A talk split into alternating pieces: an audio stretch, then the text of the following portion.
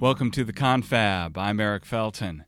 This is where the editors and the writers of the Weekly Standard get together to talk about what's in the magazine, what's in the news, and whatever else may be on our minds. Gordon Chang is here to talk about new U.S. sanctions on North Korea and what, if any, other options are on the table for bringing Rocket Man back down to Earth. Then Tony Mecia is coming by to tell us about Republican efforts to craft tax reform. Are we looking at real tax cuts, or can we expect a fiasco like the failed effort to repeal and replace Obamacare? All that coming up on the confab.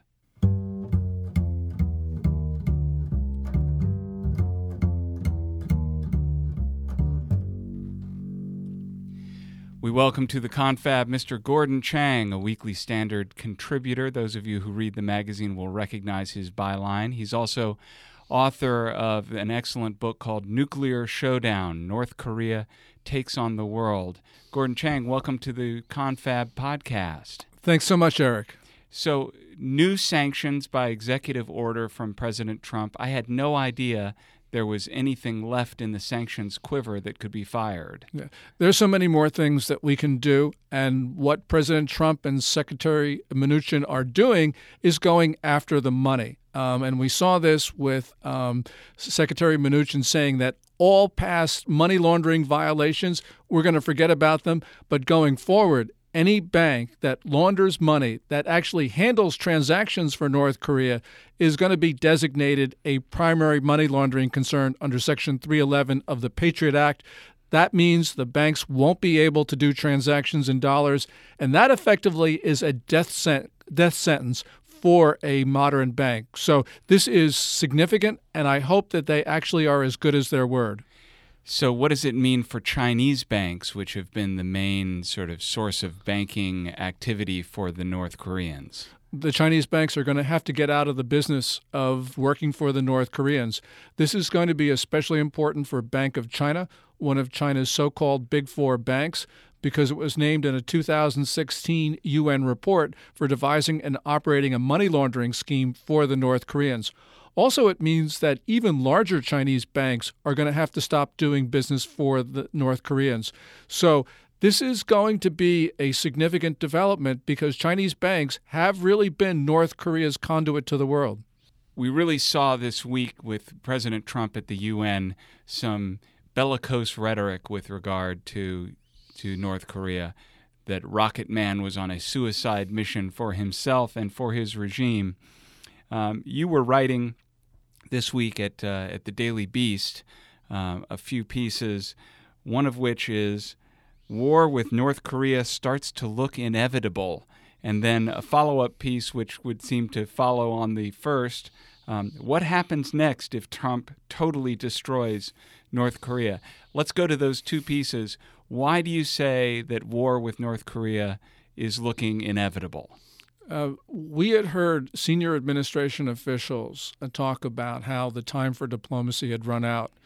H.R. Uh, McMaster, the national security advisor, actually said that about a week ago when he said that there was no more room for diplomacy.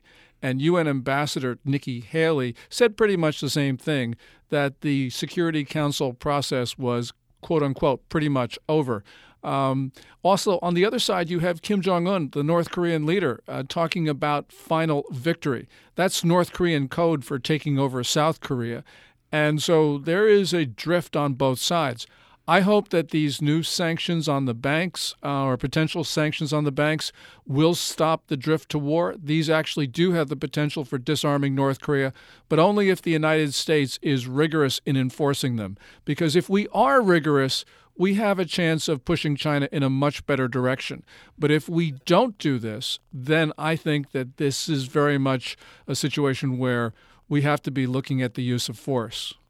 So, what was China's reaction, by the way, to the uh, to the announcement of these new sanctions? Uh, China actually um, was very much in the forefront of uh, getting its banks out of uh, money laundering. Um, President Xi Jinping apparently told our president um, that he had ordered the People's Bank of China, the central bank, um, to get all Chinese banks out of doing any business with the North Koreans. Now, we have seen things like this in the past about year ago, 15 months ago, Chinese banks voluntarily gave up their business with North Korean uh, companies, only to go back to the old way of doing things when we weren't paying attention. This time, the president of China has put his position in public on it, which means that apparently we can pressure the president of China. But I got to say, you know, the Chinese will help the North Koreans in any way they can, so we've got to be vigilant. The other piece you wrote the, about uh, what happens next if Trump totally destroys North Korea, that's a sort of trying to unpack the events that would happen if there were some kind of military action to be taken. What would a military action against North Korea that would actually be conceived of by the U.S. military, what would that look like? It probably at first would be a, a strike on their uh, nuclear and their missile sites.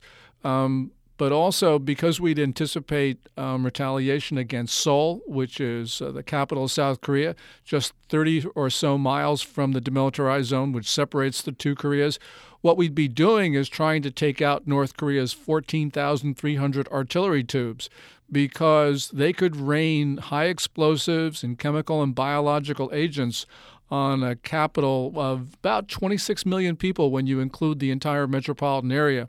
And that's so, been the reason that most people have said that there's really no military option is that the potential destruction uh, in South Korea would be so vast. Yeah, um, the casualty estimates are horrific. Uh, so, for instance, we could expect maybe somewhere one and a half to two million casualties in the first 40, uh, 36 to 48 hours.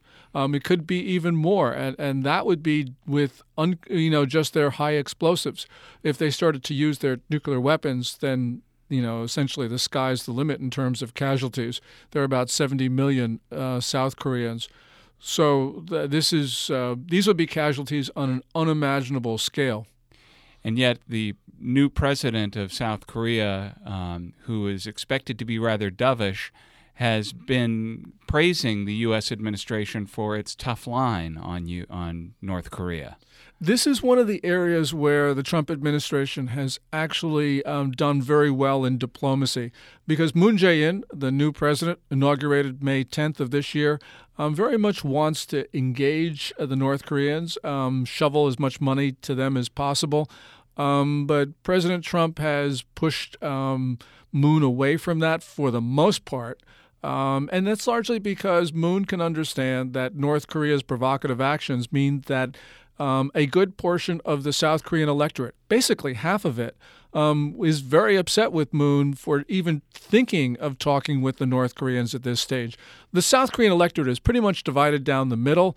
Um, and Moon, if he wants to uh, be effective on other issues, where he actually was elected on other issues um, other than North Korea, he's got to make sure that he retains the support of the majority of, of South Koreans. So this is going to be a period where President Trump is going to have to exercise um, a lot of pressure on Moon. So far, President Trump has done a good job on this, and so we'll just have to wait and see.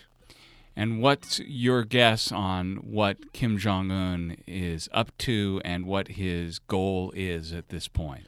I think Kim Jong Un, after um, the Treasury's uh, actions against uh, you know the banking system, uh, is probably very concerned because he can see that the United States is more powerful than his primary backer, which is China.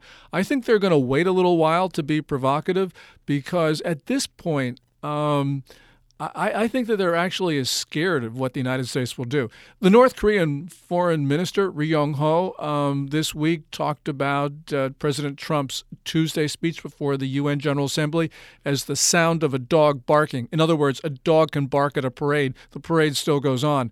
Right now, um, the big dog in 1600 Pennsylvania has really barked the North Koreans, I think, are going to be very concerned that they will be um, cut off from their traditional flow of funds. Gordon Chang, thanks for joining us on the Confab. Thank you so much, Eric.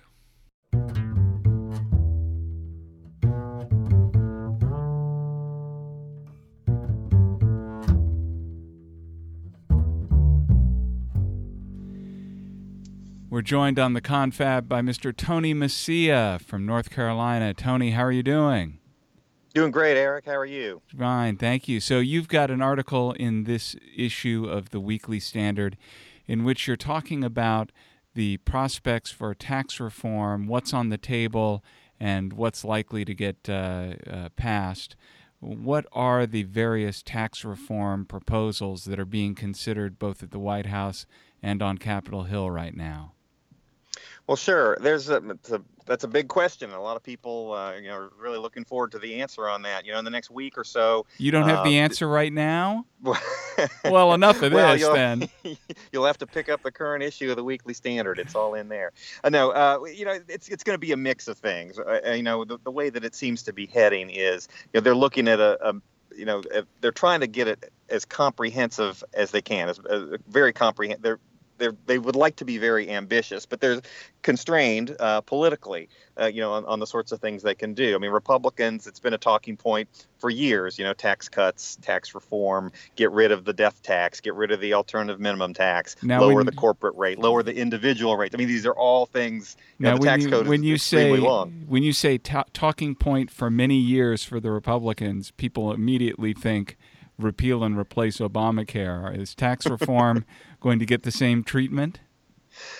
You know, that's a, that's a good question. I think that it actually might, in the sense that you know, on these campaigns, you have very ambitious proposals. You know, we've seen over the years in Republican presidential primaries, you've seen, you know, Steve Forbes and the flat tax. You've seen Herman Cain and his, remember him stand up on the debate stage, 999, talking about, you know, how we're just going to dramatically alter the tax, the 9% tax on this, 9% tax on that, you know, lowering them. So I think we are, if people are expecting that sort of wholesale change, I think they're going to be fairly disappointed with what uh, with what Republicans actually wind up coming out with, which is not to say that they're going to come out with bad policy, but it might not be as ambitious as you know uh, completely overhauling the tax code. Um, so I, I, think what we're likely to see is, um, and there have been outlines in the past. The, Repu- the House Republicans, you know, in the, this last election cycle, had their their better way uh, tax plan, uh, along with a lot of other proposals in a lot of different areas. Uh, the, the president in uh, May came out with, with a sort of a one-page summary of the sorts of things he would like to see, and you know they can actually accomplish some of those. I think it is realistic to expect that you would see a lowering of the corporate tax rates, which is right now among the highest in the world at 35%. I think they'd like to, the, the president has proposed getting that down to 15%, but I think a more realistic number would put it somewhere in the 20s. And then they would like to get rid of what we would call either loopholes if you don't like them or, um, you know, essential deductions if you do like them um, and and so you know to, to try to simplify and make a little bit fairer and more equitable the tax code. And so uh, you're going to see a mix of a, a bunch of those things, but it, it might not be quite as ambitious as some people would like. Now, you devote a lot of your article in the Weekly Standard to the question of what kind of tax reform will have the best impact on the economy. And yeah. uh, what, what, what did you find out talking to economists? Well, I, first of all, I thought that was an interesting question because a lot of what you hear in this tax reform debate is a question of well, who's benefiting? Who, you know, which wealthy people are going to get wealthier, and uh, which of you know which of Trump's millionaire friends are going to keep their deductions and, and, that sort of thing, which is all well and good. But you know, if you were designing, uh, you know, science and technology policy, you would talk to scientists and people who knew about technology. So if you're developing economic policy, shouldn't we be hearing from economists? And I don't know about you, Eric, but I haven't seen a lot from economists on on this tax reform plan. So what I did in, in the current piece of the Weekly Standard went out and actually talked to some economists, and they pretty much said, to my surprise, really, that it's fairly simple. That if you want the biggest return to the economy, uh, if you want the the most amount of growth that you can have, then you're really looking at cutting the the uh, tax rates on businesses, cutting that corporate tax, which um, you know, which is has been high um, for for years compared to other countries. I mean, many almost all other countries. The United Arab Emirates, I believe, is taxed at they tax corporations at 55 percent, and and the the U.S. like I said is at 35. You throw in the state local taxes, it winds up being closer to 40. So, you know, lowering that corporate tax is going to do, I think, a lot for the economy because it puts money back into companies, which they can use then to invest. They can return it to shareholders, they, which has other trickle down effects. They can pay workers. I mean, it's there are economists that I talk with, and I talk to a cross section of them, not just Heritage Foundation, Cato Institute, but you know, academic, business economists, people who work for banks. I mean, then they pretty much said the studies show corporate tax rate, cutting the corporate tax rate will have a will be a boon for the economy. And then, of course, there's trying to get things past the uh, the budget gnomes on the hill who um, who always calculate things in a way that, that makes tax cutting um, seem impossible. well, yeah, I'm I'm not pretending to be any expert in Senate reconciliation rules or anything like that. There are obviously a lot of political questions. I mean, if, if you have on the one hand the economic question of how do you deliver the most economic growth possible, you then have you know political questions on what is fair, what is desirable to have in a tax code, and then there are also, of course, the constraints on you know what can actually pass the House and the Senate, and you know as you know, there are all sorts of rules about you know what can you pass through the Senate on 50 votes, and what do you need 60 votes for, and how does it work with the existing uh, with the budget, and you know, there there are all sorts of practical questions, and so it's a really a very delicate um, set of negotiations that that uh, Republican leaders have been having, mostly behind closed doors, um, over the last several months to try to figure that out. So it's a question of what's the best thing they can do, what can pass. Um, so it, it's pretty complicated. But we all we clear it all up in the current issue of the Weekly Standard. Now, I would imagine that the fact of the uh, repeated failure to repeal and replace Obamacare has created an, an imperative for Republicans to actually get something done on tax reform?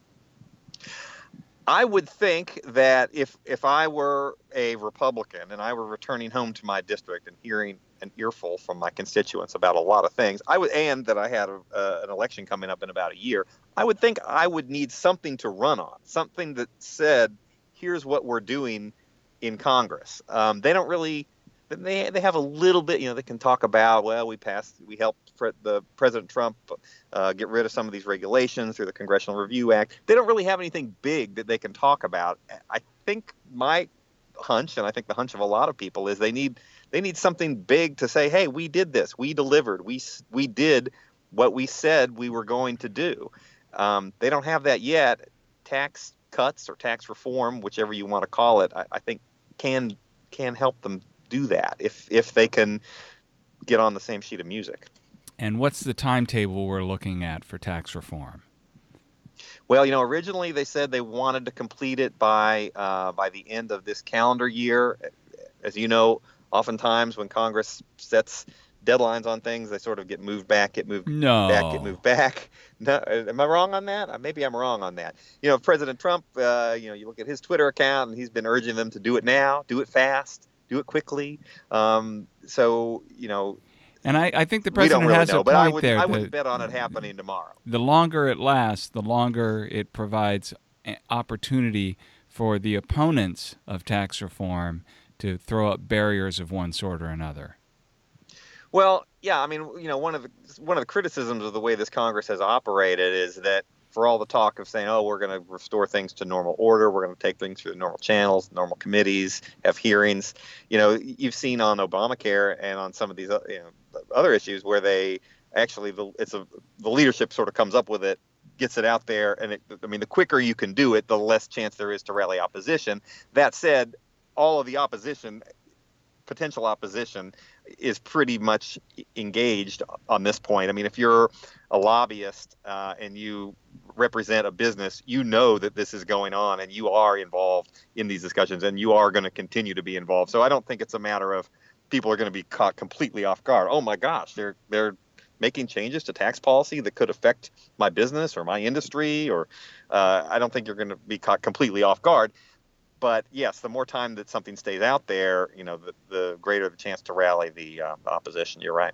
And there are a lot of industries that right now enjoy, you know, carve outs or enjoy um, advantages, particular uh, advantages, you know, that, that to us, when we say, well, we can streamline and make the, the tax code more efficient, to us that sounds might sound great, but if you are a company that likes taking a certain deduction that has been carved out for you, streamlining and making the tax code more efficient might not sound so hot, even if you're getting a reduction in your tax rate. So, you know, there's going to be a lot of um, a lot of businesses uh, engaged on this, and you know, opposed not just to the uh, entire package um, necessarily. I think there'll be parts that they like, but there will be parts of it um, where they're going to want to hang on to their advantages. Just remember, though, that the, the those incentives and advantages that come from Washington are always just a way for politicians in Washington and regulators to tell you what to do. You know, you get a you get right. a tax break, but only if you behave in the way Washington wants you to behave. So in that regard, closing down loopholes has the benefit of reducing the power that Washington has and mm-hmm. uh, freeing one up to uh, enjoy whatever the tax rate is without having to behave in certain ways in order to get the tax rate you want.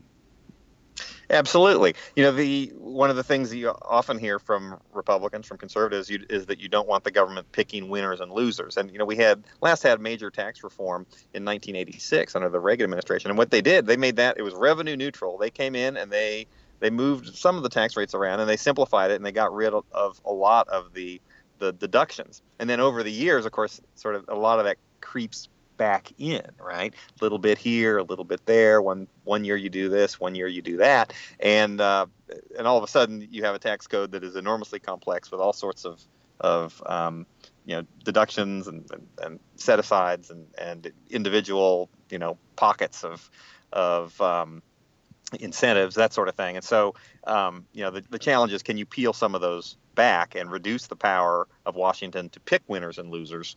Um, I mean, do they have that sort of fortitude? Tony Mecia, senior writer for the Weekly Standard. All right, Tony, thanks a bunch. All right, thanks.